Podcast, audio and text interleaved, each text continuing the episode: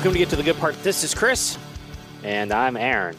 Ryan is currently exploring the heart of the Devil's Triangle. He's looking for the lost kingdom of Yamate, and he was last seen wearing a wife beater and sporting a ponytail. But we expect him to return in chapter 24. So today, what we're going to do is we're going to review chapter 23. We're coming off of the planet Archaide. We're heading to Frobozz, where the Jade Key has been located. And we start off the chapter in the XYZZY cluster. And we're talking about planets that all date back to the early days of the Oasis. And it's not a huge surprise because this particular planet that he's going to, Frobozz, is is the home of Zork, which is an incredibly old sort of um, a text based game. And it, had you, Aaron, had you you've played this? You've at least played it recently, right? Well, uh, I remember a few months ago I found some like website that was running an emulator of it, so I started playing it, and I think I lasted off about three minutes before I said, "Screw that shit." Yeah, I that game bored the snot out of me, and I remember when it came out, and uh, we loaded it up on the the huge floppy disks that they had back then. And the concept was cool. The problem I had was that I didn't know all of the commands. Mm. I knew a number of them. Did they? Did it? It had to come with something to tell you how to maneuver and. No, well, I I don't. It's fuzzy because we're talking about at least for me when I first interfaced with it was the early '90s, maybe late '80s, 89, 80, 80, 80 something like late 80s, early 90s, maybe. And I, don't remember there being an instruction. I don't remember it coming with with anything that really gave me a whole lot of hint. And I don't know if it's a situation where I went to a friend's house and I played it and the booklet for it had been lost or something. But I knew that I could go different directions. I knew that I could type in east or west or south. And it felt like for some directions, it was just the same thing over again. I almost felt like I was getting lost. Like I'd be like, East, there are brewing cl- stormy clouds to the east. And I'd be like, go east again. There are brewing stormy clouds in the east. And I'm like, do I need to go west twice in order to get back to where I was? Immediately, I felt like I was getting lost. Like I wasn't sure. I didn't fully understand programming at the time. So I, I mm. don't know. I, I don't think I was aware of the fact that possibly that I was hitting kind of a programmatic wall where I, I, couldn't go any further. And I don't know if the backend was recording it. I really didn't have a lot of experience with it. Let me put it that way. I didn't get very far, but I had friends. Well, I had friends who got a lot farther than I did. I mean, I'm, I'm even looking at like some maps online, and um, yeah, I just don't know if I would have had the patience for this. I know for a fact that I did not. It, it just, it was just, it was difficult it was it was text based, and I, I didn't quite get it. And by that time, I'd already played more visually based games, but I understand how people really dug it because as a kid, I was really into the choose your own adventure books. That I get, but th- this is not so much a uh, you know if you want to do this, go to page seventy two. Right. This was a figure it out on your own and try not to get killed. Yeah, I did not get very far in this game. So while there are a lot of people that have played Zork, I'm sure that loved it because of the text that would unfold as you entered in these key commands, or you'd you'd you type in "look" and then it would describe the environment around you.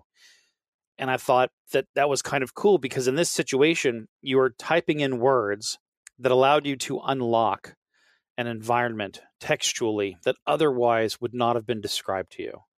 And I thought that was pretty cool. And that you could say get sword or get this, move west, etc. Uh, I just um it just never grabbed me. Uh, you know, like I said, the choose your own adventure books, that's how I got into reading as a kid. So I'm reflecting back onto this and thinking maybe I missed something. I'm truly not the Gunter that that Parzival is in the book because oh, I definitely am not. I would uh, no. I I'm I would be looking up to I-r0k.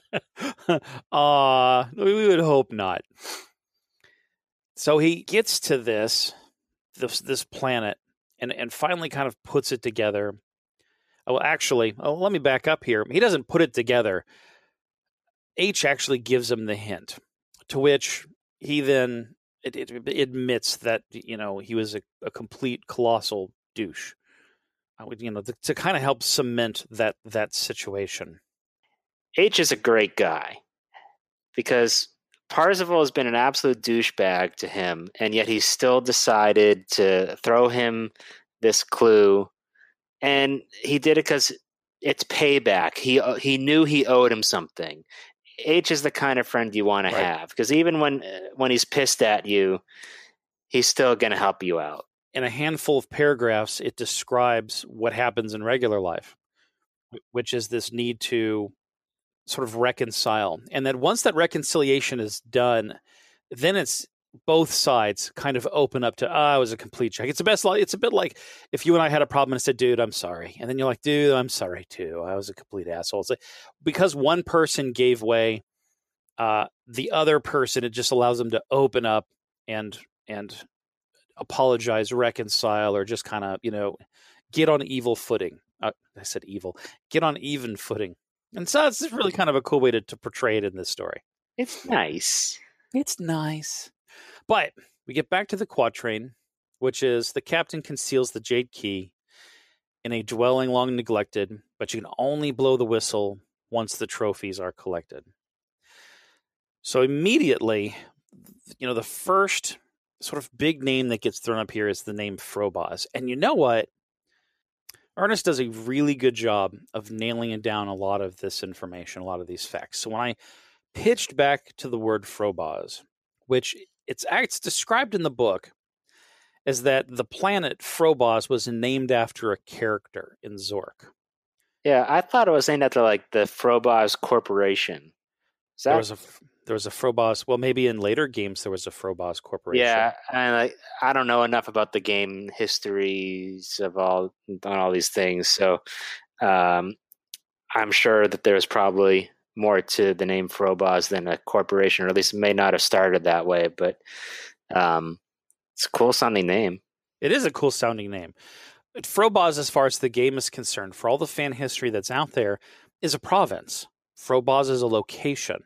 It's a uh, province that's that's you know north of the Westlands in the game in the larger game system. Now there is a character called Frobozz. I'm sorry, the Wizard of Frobozz. But still, the Wizard of Frobozz is not the Wizard Frobozz. It's the Wizard from Frobozz. There's just one little bit here of all the places that we have checked, and there's always been sort of these subtle layers and levels. Uh, just this one little factoid kind of got flubbed up a smidge. But Maybe. the interesting th- the part though is now that we have the wide world of the internet, Frobozz itself as a name has been used in a couple of different ways. It's it's actually moved forward in modern day vernacular. And I'll give you an example. I might sure. say, dude, that is a nasty Frobozz you're sporting on your face, bro. What do you is think? Is this something that people hear? Yeah. Or are you are you trying to start something new? I'm I'm I'm I'm I'm starting something. I'm not sure how I feel about that. I've never heard anybody say that before. No, I'm sure you. I, I, don't hear. I don't hear things. I'm not in the cool in the cool club. So it if somebody it, okay, so the Wizard of Frobozz had this just wild hair and this giant ass uh, beard or or goatee, this very unkept long swooping goatee kind of thing on his character. So to say somebody somebody says you're sporting a frobozz is basically to say you got some ugly ass goatee going on. Okay, I will definitely uh, put that one in my back pocket yeah. for a rainy day. You know, you're just you're going to go up to somebody and use it, and they're going to go, "Ah, Zork, right?" No, no, probably not. No, I'll probably get a punch in the face. Mm-hmm. I don't know what you said, man, but I think you just called me an asshole or something. But f- evidently, Frobozz is used in place of exclamation words. So, you know, I could walk into a messy office and go, God, look at all this Frobozz going on. Which is which is to say, you know, look at all this shit. Look at this this crap. Yeah, I can't say I've ever heard of this, but uh, I'm going to take your word for you it. You know what? It's in Urban Dictionary. Okay, that means really that means at least three people are using it. in this particular way. Uh, you're right. It is in uh, Urban Dictionary. I guess I had I had no reason to suggest you were lying. And, and I could have been. You don't know, man. I might have just made that shit up. I just I'm just pro freaking Boz, man. it's funny how that that turned into like a curse word of some sort used by maybe a handful of geeks. I've really got to wonder who's walking around making Frobozz references in a negative way. I, I don't know. We'll, we'll, move on from there. But I thought that was at least interesting that that Frobozz as a name was just slightly not quite not quite as it was defined in the book. But well, I'm I'm definitely going to have some fun at the office on Monday. You're going to get funny looks. Moving forward, his plan is to get to the planet Frobozz and to jump in his ship and fly there. But, you know, how do you get to the planet quickly? I guess is the thing. And for him, it's the ring of teleportation. And I, do you remember last episode, maybe the episode before that, I was like, you know, it's these little items, right? These these arcane, unique items, these little magical things that allow you to do something really special in the game, but have their own limitations. And all too convenient. All too. oh, it's just oh, I happen to have this thing that's going to magically solve my problem. Who would have thunk? Like, luckily, I had a backup plan. My ring of teleportation. Wait, you had a ring of teleportation? Why, yes, I did. It's one of my most valuable magical items in my inventory. Looted from the horde yeah. of a red dragon I'd slain on Gygax. Wait, what? You you you've had that? That's a thing? Oh, that's convenient. Well, the thing is, if he had mentioned it before, then we would have accused him of retconning. Possibly, I guess. It just felt like, huh, here's a problem that I've run into. How am I going to solve it in less than a paragraph? I know. It's, like, um, I, it's a ring. It's kind of like that moment where where he looks in the mirror in, in the real world, like, man, I mean, not the real world, it, it, and he's like, my avatar's hair is very Frobozz. Good thing I have the anti Frobozz comb.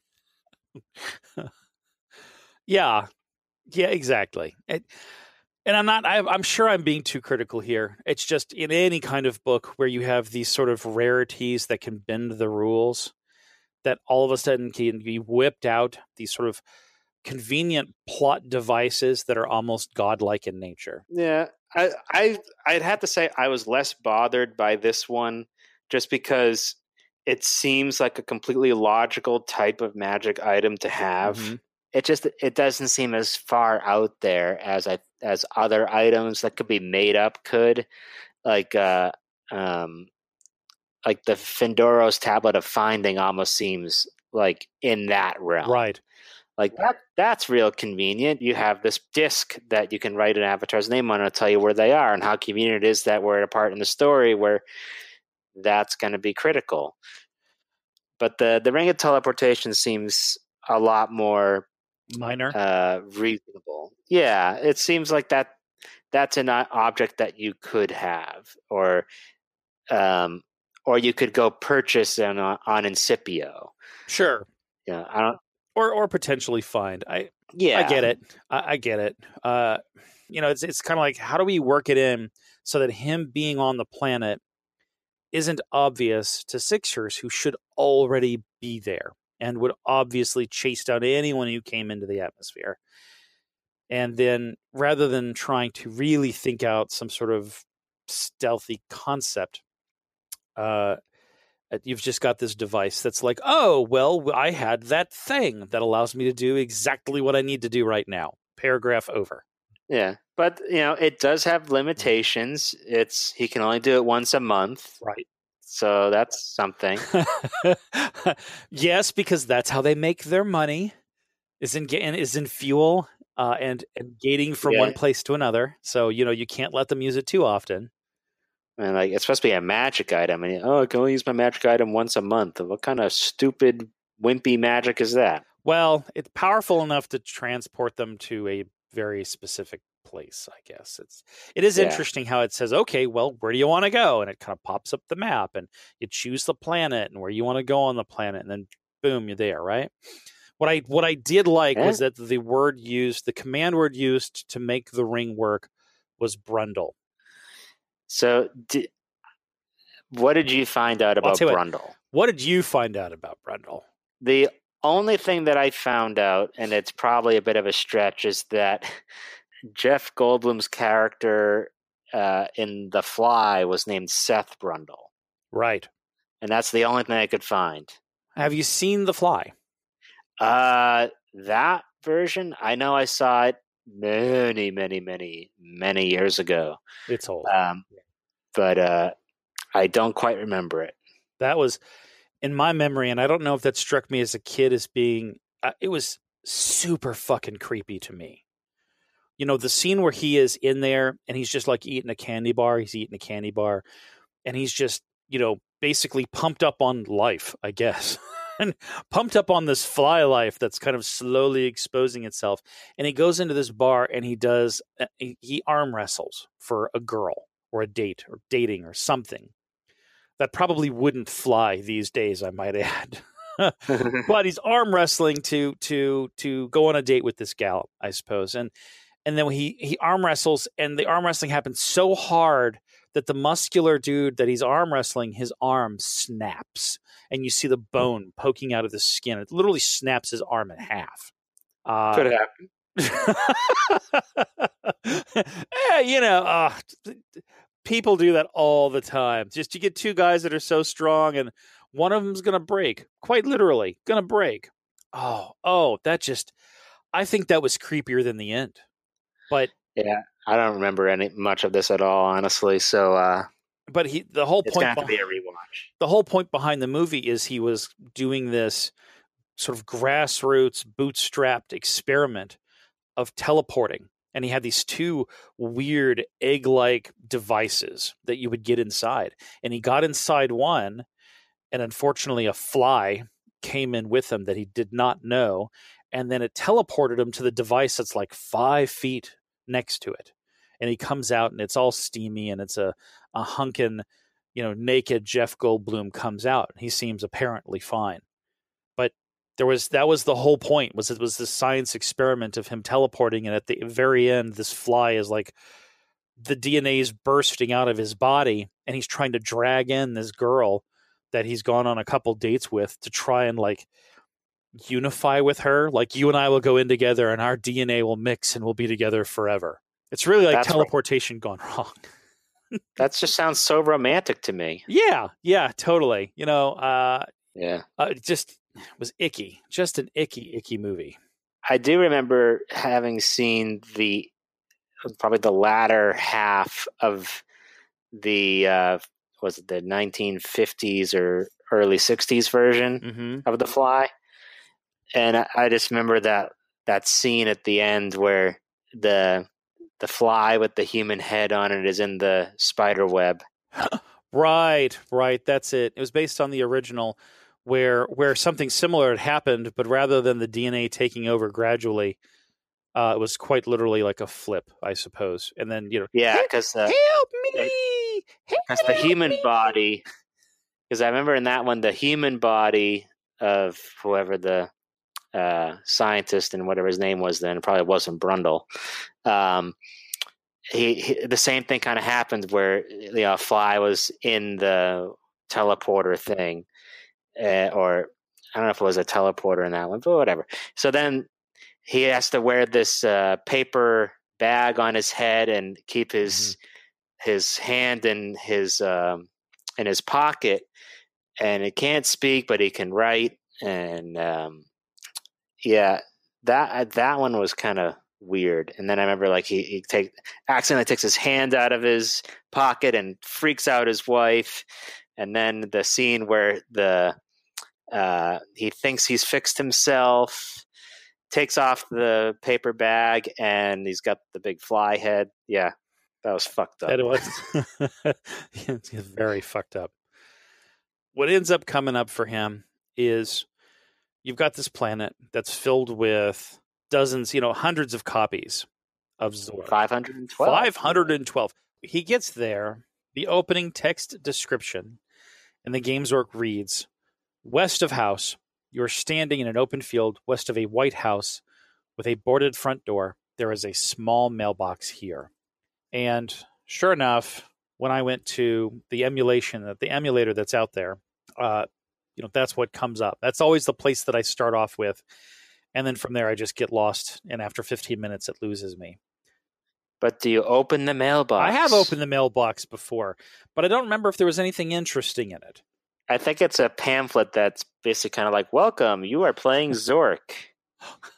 Uh, are there instructions? Maybe that's where I missed them.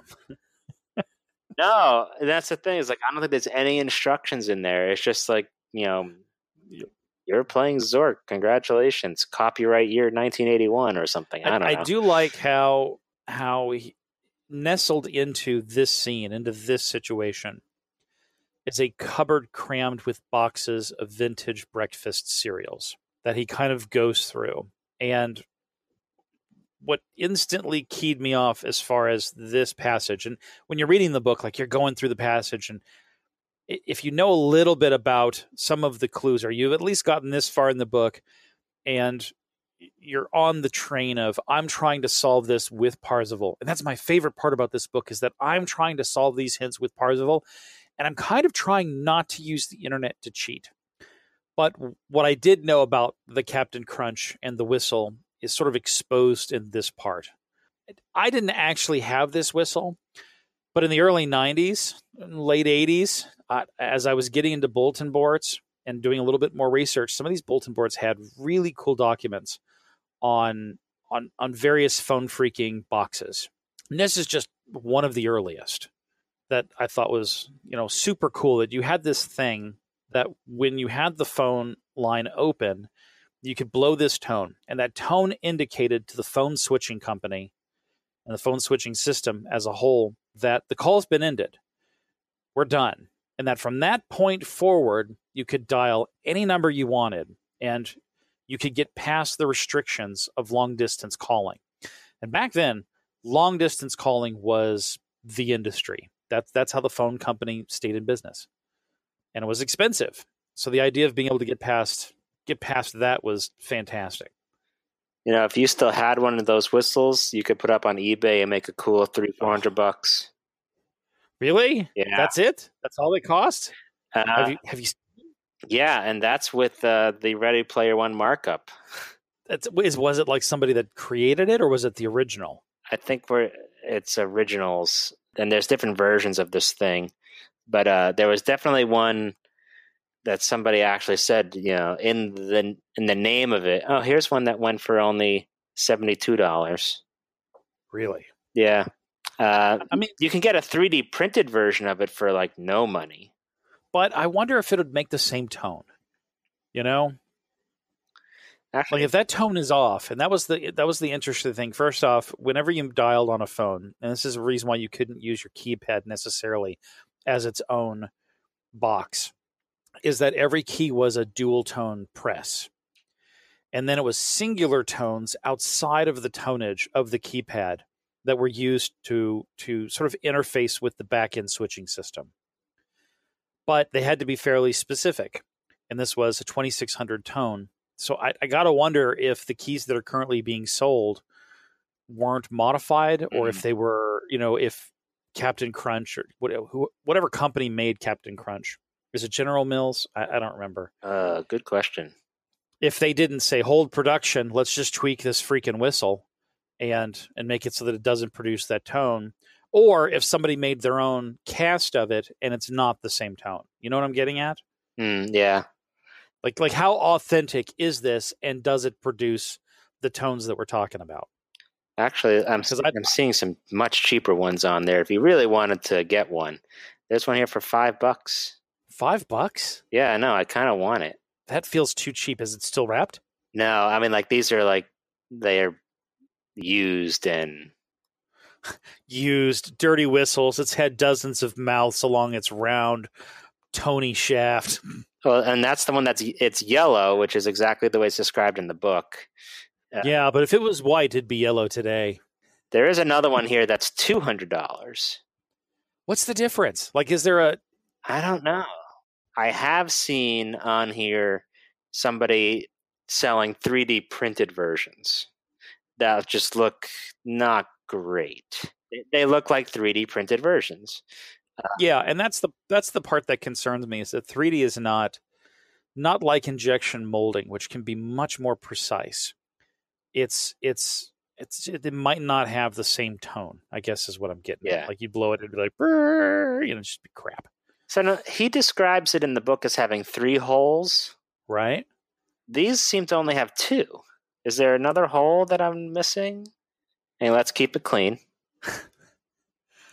uh why would you need any more than two holes? I don't know, but he describes it as having like three holes. Yeah, no, you're right. Like he puts his finger on the third hole and that's what produces the tone. I don't know. I've not seen an original whistle, so I don't know if the original whistle had two or three holes. I, you know, I wonder if if they removed the hole that was in question. Ah, that could be, but they moved. They removed the naughty hole from the whistle. Do you know what year all this phone phreaking with this whistle went on? Uh, well, it started. It started earlier than John Draper, but John Draper really brought it forward because he had the technical prowess to build the phone phreaking box that would produce the 2600 tone rather than just blowing the whistle. Uh, and you know, for him, the interest in creating the phreaking box, and for those that aren't familiar, a box there were different colored boxes or at least those were the titles. What a box really was was a device that produced one or more tones with a specific purpose in mind.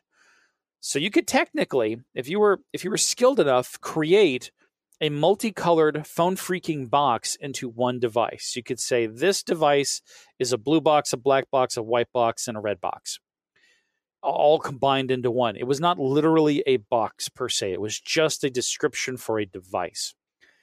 And it for me, I discovered it online in again the early 90s, maybe late 80s, but it had to have been much earlier than that as well. But at the time that I found them, these were things that were still used, that were still part of the larger system. So it could have been that we're talking about way early 80s when when they were discovering this, and then it took a long time for uh, Ma Bell to fix their systems to not do that anymore. And I guess they transitioned over to a digital system that was either more accurate or just simply transmitted data rather than tonal signals for, for programming the systems. But my favorite was that you could dial an operator by clicking the hang up receiver. And and sure enough, this worked. And this was actually shown in the movie Hackers as well. Uh, but and that was shown in um, the story before Silence of the Lambs. Hannibal Lecter uses that trick. Really? In Red Dragon, the remake of Manhunter, he does this trick. Oh, that's very interesting. When I saw it, First, I read about it and I tried it. And the trick goes like this if you have a regular phone that has a you know a receiver you know you're connected to a regular old phone line but but you have the two little spring they're not buttons but the, the two little plastic knobs that stick up and you put your phone down on it and it pushes the hang up the switch is basically what this is it pushes it down and that's what sends the signal that the phone call has ended. But what you could do is you could pick up the phone and you could go one, two, three, one, two, three, four, one, two, three by tapping that little switch. And the end result would be that that would call the operator. And then you could ask the operator to dial a number for you and they would patch you through. And you know, it you see, you read about it, you see it in the movies. I was like, I gotta see if this works. And sure enough, at that time, it did work, and I thought that was pretty cool. Yeah, I, I read all about that kind of stuff um, in Ghost in the Wires by Kevin Mitnick. He goes into that a little ah. bit. Uh, but moving on, so like I've not played the full game uh, of Zork. I've not played like more than 15 minutes of Zork. But and, uh, interesting enough, I have heard the Grue mentioned, the monster that is called the Grue, mentioned from a number of different angles in pop culture. And only a few years, only until a few years ago did it wrap back, and I realized, oh, okay, the Grue is a reference to Zork. But there's even a, a song out by by MC Frontalot that features specifically in the lyrics the Grue, huh. and uh, or at least the text that describes that the Grue is coming for you because you know the Grue lurks in the darkness, and if you do not have a torch in your inventory or a light of some sort, the Grue comes and gets you, and that's pretty much the end of the game. So I might actually close out with a, a clip of that song because it's funny as hell, and it's a funny and it's a good video too. They they did a video of it. I never would have guessed that anything from Zork would have uh, nestled its way into pop culture that way, but uh, it's good to know. What did you think about his choices of uh, cereals to throw in there in the pantry? Frankly, my mom used to tell us that cookies were crackers, or the other way around, that crackers were cookies. My mother was a bit of a health nut. So, uh, to curb us, about the only kinds of cereals that we had in our cupboard was Cheerios, plain freaking Cheerios. None of that honey nut Cheerios, that sweet coated Cheerios shit. No, no, no.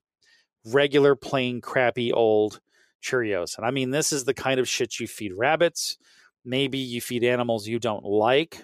Uh, maybe you'd give it to ducks that you're going to fatten for Christmas dinner. But it was just, I always perceived Cheerios and and Chex as just the shittiest of cereals to eat. The shittiest because Well, there's no sugar, huh? Cheerios is definitely shitty if you've ever had Honey Nut Cheerios. Oh yeah. Oh yeah, because Honey Nut Cheerios actually, at least it's sweet. We would take spoonfuls of sugar, spoonfuls. Why she purchased plain Ch- Cheerios didn't make any sense because then we would go right to the sugar bowl, and we would add cane sugar to our cereal, and I mean like three spoonfuls of sugar to sweeten the milk. it was really counterproductive. If she had just purchased the fucking Honey Nut Cheerios, it would be less sugar. Yeah, it's kind of like uh, cornflakes versus frosted flakes. I love the frosted flakes. I didn't mind corn flakes. Yes, if you added a shitload of sugar to it. I no, I never did that. I just sometimes you just want something kind of What, flattened in corn? eh? Huh. I, I need something flaky. I need something that resembles scabies peeled off of a human being and yet still corn flavored. Oh boy, you know? That just if I had an appetite, it's gone now. Oh, and then the background story for how cornflakes came to be is just as insane. Yeah, Did you ever did you ever read up on on the Kellogg's brothers?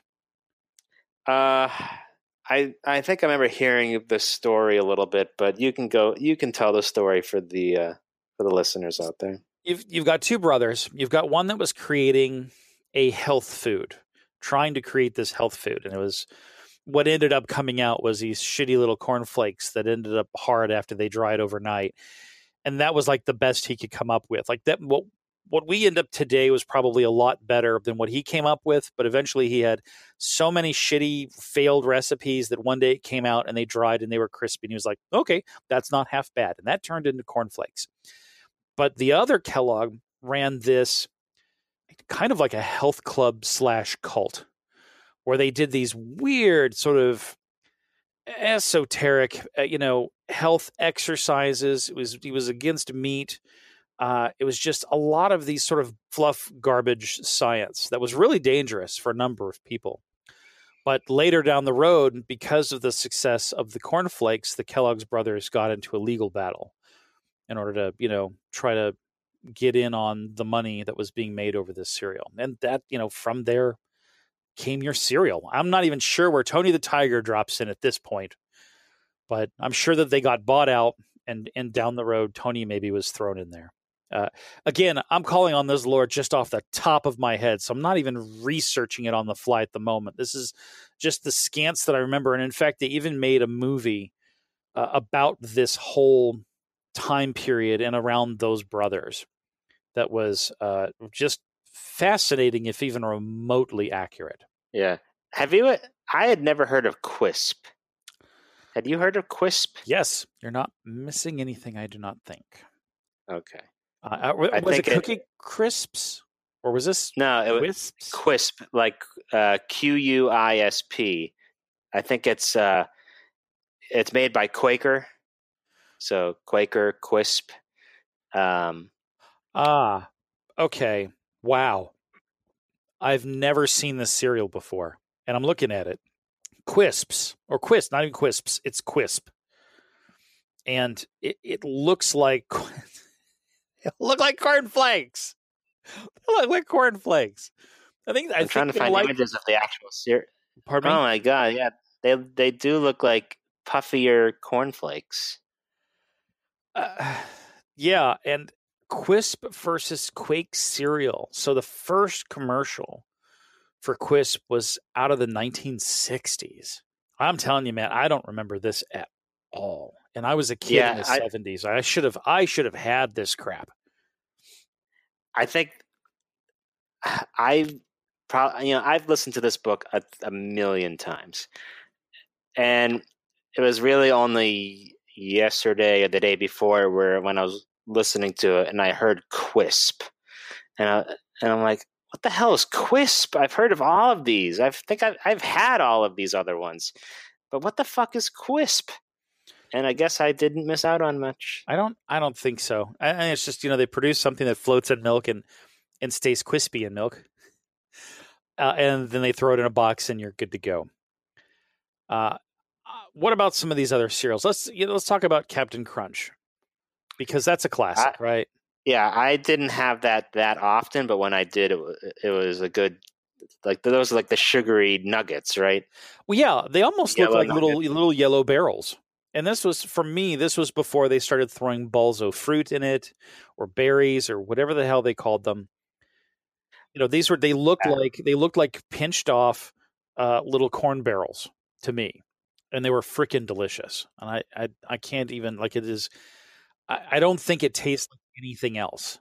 Uh, I'm just looking at uh, pictures of the of Captain Crunch or Cap'n Crunch, Captain.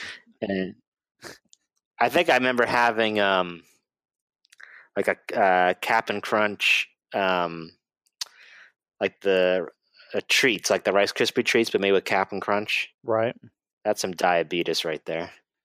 You know i'm i'm torn because i feel like i was missing out on on a whole lot like i don't I think i i don't think i even tried captain crunch until well into my teens and only I because think I had to buy it in college. say again I think I had to get my I think I had to get my own in college to try it.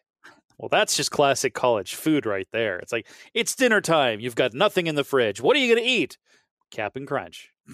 Do you have any milk? Nope but i don't need it. Yeah, I think it was one of those ones that we didn't buy growing up, but uh, once I had uh, freedom and my own money, uh, I went and got it. Um, I was a, I think I was a bigger fan of uh, uh, the Frosted Flakes because that that was Tony the Tiger, right? right Yeah, that it's great that that was a staple. for me my favorite cereal was the cinnamon toast crunch and granted that sugar gets Ah, soggy a little too fast Oh yeah, that's that's hit that's hitting the heartstrings right there. I, Ah, when I was younger, Yeah. I did, let's say, amateur hypnosis. And I had a group of friends that I was demonstrating this with, and it was about eight people. We just kind of went back to my friend's apartment after we'd gotten done playing, gotten done bowling. And uh, we had talked about hypnosis and some of the things that I had done because I re- was really getting into that that sort of mental exercise with uh, with other friends. So they wanted to try it out, and there was only one person in the group who actually went under. So we played a little bit of a prank. And the idea here was that I told them that whenever somebody says the word what, W H A T, whenever somebody says the word what, that they will smell cinnamon. And then I said, You're not going to remember anything that we've just said now. Uh, you're going to wake up, you're going to feel refreshed, you're going to think you went to sleep, but but this will still be behind whenever you hear the word what you will smell cinnamon and then i brought him out of this and you know he starts apologizing and i was like you know did you did you did you feel anything? He says oh dude i'm sorry. I i totally zoned out. I was so relaxed i just went to sleep. All right that's cool. What are we doing this evening? And he just he perks up.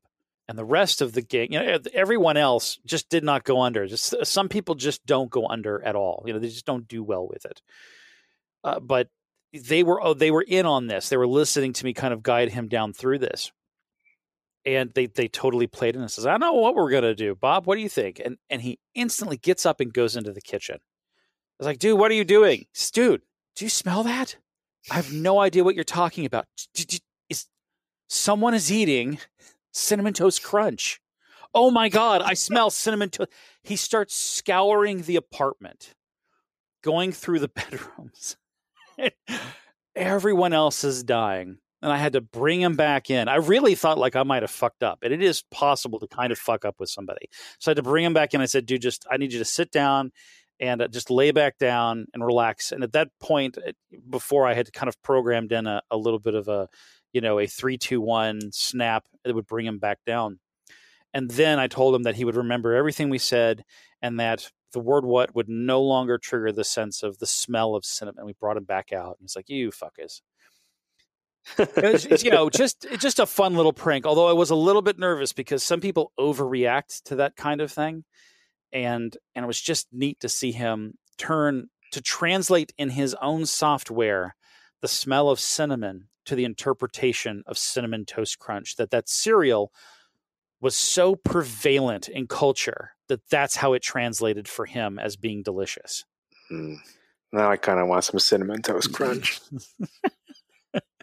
yeah, me too. All right, so let's let's move on past. yeah, we're cereals. here to talk about a book. We're here to talk about a fucking book, right? So we we we move past the cereals, and is able to come back mm. with all the trophies, puts them into the case, blows the whistle by by pressing down the third hole that doesn't exist on any whistles on the market right now, and the jade key appears before him, but it's not jade; it's white. And it turns out that that is a a foil covered jade key that he ends up unwrapping.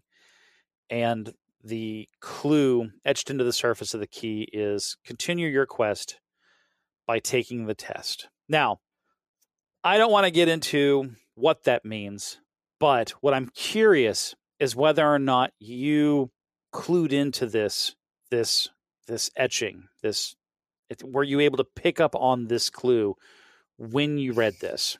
I was totally fucking lost, completely lost. I uh, I definitely did not know what it was talking about because I'm. Sh- I mean, I'm a. I was probably at that point aware of the reference's existence, mm-hmm. but I'd never seen, listened, or whatever to it. Uh, I will say though that he's a fucking idiot for not understanding what it is. I didn't under. Well, are you saying that he should have known? Is that is that the? I'm saying that he that he should have known, and Artemis, who's who already has it, should have figured it out because, well, I think they'll get into that later. Right. But yeah, I. It almost seems silly to me that they don't figure it out as quickly as um, they should have. Gotcha. And we'll get into that in the next chapter, I think. Yeah. Uh, but I like I like how I like how you, there's two parts to this key that it's wrapped in foil, and in my mind, I, part of me is kind of like it's wrapped in foil. What the hell? Like a piece of bubble gum? What's is this? Is this you know? It, it meant, oh yeah, he even says that like a stick of gum or chocolate or something. Yeah, like that's weird. And if I was him, I would have been like, meh, toss the wrapper. But the flip of that is is that you know that nothing is done without great purpose. So I thought it was odd that he just simply pocketed the wrapper at this point when he when he unwraps I, the jade key. I would have because like like you just said, not everything is done for with a purpose. And if it was wrapped in foil, then there's something to do with the foil. There, that's that's important. Right. And and I don't think I'm going to stop there as far as that is concerned because I feel I feel myself wanting to inch into the next chapter, so I'm not going to. I'm going to pull back the reins with a little bit of self control and move on to him leaving the house with the key, instantly faced with the roar, the muffled roar of approaching spacecraft that is the Sixers on the horizon. Because evidently they've noticed that his score has jumped. Yeah. So moving forward, he comes running out. The Vonnegut, his ship, the Vonnegut, is landed. It's it's opened up. It's ready for takeoff. Jumps into the back. It already starts to take off, and Sixer gunships bank to pursue. This is a scene that I would love to see enacted. You know, where you have dozens, if not hundreds, maybe thousands of gunships coming after his his little Firefly ship, modified Firefly ship, and just taking a pounding before he can jump out and get it repaired. And, and coming close to being toasted. Like, what would coming close to being destroyed in this ship even look like? This is one of those scenes where you kind of hoped that if it was integrated into a, a visual space, a movie, a television show, that, that you'd be excited to see this part kind of simulated. Because this is a high tense moment here where there's the potential. Yeah for something bad to happen. And in a couple paragraphs, they curb that potential. But still, you kind of at the end of this, when once you hit the ellipse there, you're like, crap, that was close as it was described. Yeah. It, what what I really appreciated was that you know he did kind of you know cut it really close. Like he did almost die. It wasn't like he's this invincible protagonist that you know. Oh, it just got a little bit of a little small dent in the back of my uh, uh, of my ship, no problem. No, he like had to go get his ship repaired. He almost died. His shields were going and all that. You know that he's not infallible. He's not invincible. Right. Uh, so I appreciated that because you know I, it would it would be boring if he wasn't at risk. Sure kind of like this whole PvP versus no PvP thing. You know, he he needs to, uh, for one, he needs to be humbled a little bit so that he doesn't like get all cocky like he was before. Right. You know, nay a god. nay a god. I agree, and I like games where there is some degree of of if you're going to get into a dangerous situation. I don't like where it's you're alive and then you're dead. I do like the concept that you can take damage, that the damage is reflected into how well whatever you're flying or driving or operating can can do any of that. And there are a few games that do that very well. There's one game that's still in alpha called Star Citizen. And what I love most about this is that as the ship takes damage, first off, you can see the damage etched across the surface and it is very unique in the sense that normally when you have firefights or you're shooting something what you're really doing is you're throwing up images of holes on a surface. And when you reach like 10 or 15 the first hole goes away. If you've ever done any first person shooters early in the first person shooter games you'd fire in against a building and you go bada bada bada and you'd see bullet holes and then you'd start to see bullet holes disappear because you'd reach that max number in Star Citizen, when you fire at a given area, it actually burns out and destroys a given strip or an area. You can see past that. And it's designed to be unique. So every area doesn't have like a predictable damage view. It actually uniquely carves damage into every part that gets literally shot in the game. And what's coming up in the future of this game is the ability to have a ship that you can fly out and repair other ships. And part of the game is this meta game where you take materials and then you literally go and you cut out sections of this person's ship and replace it with these materials and metals and surfaces. You're, you're literally part of the game is repairing another person's ship and there's this exchange. You build a skill and figure out how to repair ships well and efficiently, and someone pays you in game to do that when their ship gets trashed. And I just love that concept. That sounds kind of cool. It's really pretty neat. And so far it's it's been a great game even though it's in alpha, but they're releasing quarterly now. And it's just just super cool. No, I, I appreciate the uh, the more realistic approach to uh, that implementation.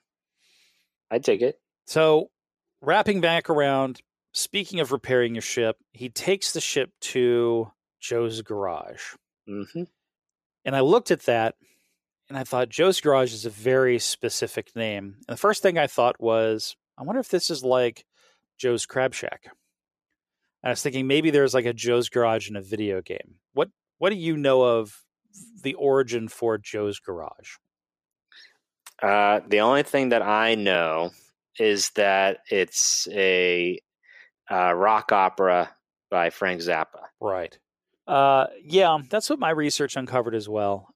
I was looking for references in video games, and what it really circled around to, I think, was that Frank Zappa is, is a prevalent musician and influences a, you know, a whole generation of peeps, and that the remastered version of this three part rock opera came out in 1987. So that that lands it right smack into the middle of near the middle of the 80s, which you know puts it yeah, in that time I frame. The, the, original release date that I found was uh, September 79. Right, right. So it, the the rock opera as it, it sort of unfolds around, I guess the activities of the central character through this stream of music uh, kind of empties into this dystopian world where music's been criminalized and it eventually drives the central character in this opera insane as a result. And I thought that that's very sort of reflective of, again, this dystopian world where there's this fear that the freedom of creati- creativity is going to be overridden and tampered down. Just another kind of interesting meta reference that it wasn't just because Frank Zappa is popular, but that even the rock opera itself is kind of can be reflected back into the story. It's really similar to how a lot of other items within this story end up circling back around in a similar theme. Yeah, it, it is kind of interesting how a lot of these seemingly obscure references really do kind of like fit into the DNA of the whole book. Oh, that's a great way of putting it. Thank you. Yeah, that it's just it's just a part really of the larger code and the larger form that evolves from it. So Joe's Garage knocks it out really fast. It's evidently run. It's an NPC operation. You just kind of bring it in, and they take care of it for you. Can't be any more uh, disingenuous than uh, humans. yeah, and at this point, this is where that reconciliation that we talked about with Aech comes in. Now that he's now that he's received the key and he can come back and he, he's successful in his endeavors to be able to shoot out a message to Aech to say, thanks, man. I was a complete dick, you know, and, eh, you know, mea culpa kind of situation. Mea culpa? That's what I meant to say. Thank you. Well, say, say, it again so that way you can edit I that said, I said, I said mea culpa because I'm from the South and the South pronounces things badly. Mea culpa. I'm originally from Boston or the Boston area, so they don't pronounce anything correctly over there. But but you got it right though. It's eh, better than I did. But as we round out the rest of the story, it's it's him viewing the scoreboard and expecting to see uh, IOI jumping on this like there's no tomorrow. And sure enough, Sorrento gets it. He jumps to 17,000 points. Boo. Boo. But Shoto then gets it a 20 minutes later after Sorrento, and his score jumps up. Yay! Yay! However, at this point is when we recognize that Daito's name disappears. And all we know is the final conclusion. And honestly, probably one of the best cliffhangers of any chapter I've read is the final sentence here, which is Daito had just been killed. Could you imagine being one of these guys that have gotten closest to finding the Halliday's Easter egg, and then eh, and then dying? Know, your avatar gets killed, and that's it. Like you would have to go through the whole process over again. Yeah. And worse, you're not at a level that's high enough to do a number of these things. You know, because you know you lose all your money. You can't travel. Uh, I mean, yeah. So unless you have like a Gunter clan behind you, mm-hmm. you know, you're kind of screwed. You can't travel where you need to go, short of the schools on Ludus to get the first key. But you also may not be buffed enough to make it through that encounter. Parzival got lucky for yeah. a lot, you know, in a lot of ways. The times where Artemis lost, she barely escaped with her life. And she's was she at that time was fairly high up. Yeah, she was like 50 something level. Yeah, and if you've ever played video games, just because you beat somebody once does not guarantee you're going to have a good game. But now, let's face it, if you're at level 0 and you get killed, who cares? You know? Yeah. and she was using healing potions and shit like that. right. Eh, The idea of dropping to zero is, you know, that's that's kind of a crushing defeat right from the bottom level, because now if you're used to, if you're spoiled on having a high level, high equipment, high amount of money, a number of vehicles, all that's gone. Your ability to move from one place to another, eh, you've got to get clever about. Like even on Ludus, And gi- given that the Oasis is everybody's life, like every part of their life is in the Oasis, to lose your avatar or your avatar to get killed, I mean, that's got to hurt you psychologically.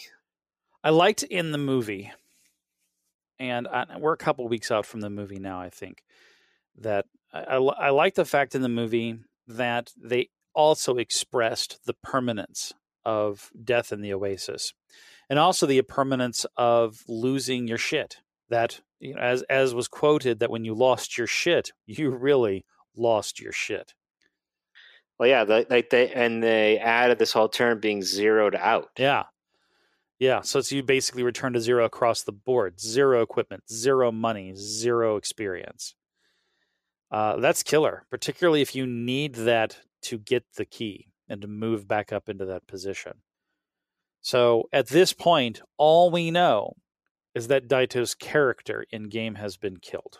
And that's where it leaves off. And that's where we're going to leave off. Because if I talk any more about this, I'm going to wander into spoiler territory. And I think the next couple chapters have a really good turn for the book. And uh, a, a dark turn, but a really good turn, an enjoyable turn. In fact, I really should just stop talking now. Before we go, what was there anything that we didn't discuss about this chapter that you want to make sure you get in there? Because there there was some things I thought were interesting that I could bring yeah, up. man. So let's let's take a few minutes and hit the highlights of stuff that I might have missed moving through this chapter because there are likely some hidden nuggets that I've missed and that I hope you caught. I think probably the, the big thing that I I guess not really found, but that I, I wanted to make sure was said um, was in Zork. You're supposed to collect 19 quote unquote trophies, Mhm. and I thought I would read the list because I thought there were some interesting things in there. Okay. and this is a list taken right off of their wiki page. Uh, a jewel encrusted egg, Cool. Okay. clockwork canary, whatever the fuck that means. A beautiful painting, a brass bauble, a pot of gold, a platinum bar, an ivory torch, a gold coffin, an Egyptian scepter of Ramses II, a trunk of jewels. Hold on, hold on, hold on. That's really fucking specific. It's like Yeah. pot of gold, trunk of jewels, an Egyptian scepter from Ramsey the Second. What? Yeah. Okay, go on. So the next item on the list is crystal trident of Poseidon. Another long one. I hi- I hide I highlighted crystal, and then the next item was uh, jade figurine. Highlighted jade. That's interesting. Uh, Hold on a second, though. There's a jade figurine, and it is here that we're getting the jade key. Now, now that you've you've brought this up, I, I do wonder how he settled. And again, this might be too meta. This might just be getting too geek. But uh, uh, every time we, every time we think that, it does seem like there's some wraparound. There is some deeper connection or reason. I. I, I do wonder how he landed on the materials for the keys. Just you know, what inspired that? Why? Why freaking jade? And that Yeah. the jade is mentioned here as one of the trophies. I, I wonder if he was like, you know, I'm going to make Zork the focus here, and then in making the focus and researching the trophies, if Jade didn't pop out, and he went, you know what, that'll be great. I'll use Jade as the key or something. I could see this. I could see it being kind of like that because it is self-referential in that sense. I wonder if like if in any part of like he wrote a draft of of this that the jade key was the jade figurine in Zork. Right, right. Yeah, almost like, you know, rather than it being a key, you would get the figurine, but then, you know, it's got to be a key. So, you know, just to kind of Yeah. theme it out with the gates and whatnot. Yeah, I wonder if that played in anywhere or if it just was totally, totally separate. Again, it's it's hard to say because there's so much referential inspiration as to why things look and are described the way they are in the book. And I think we've stumbled on a few things that, that are very meta and very obvious as to why it would be used, at least. It seems like there's a lot of intention. Could be. We're going to close out the chapter, leaving off with Daito having just been killed. This is Chris, And I'm Aaron. And we're glad that you got to the good part. We'll see you next chapter.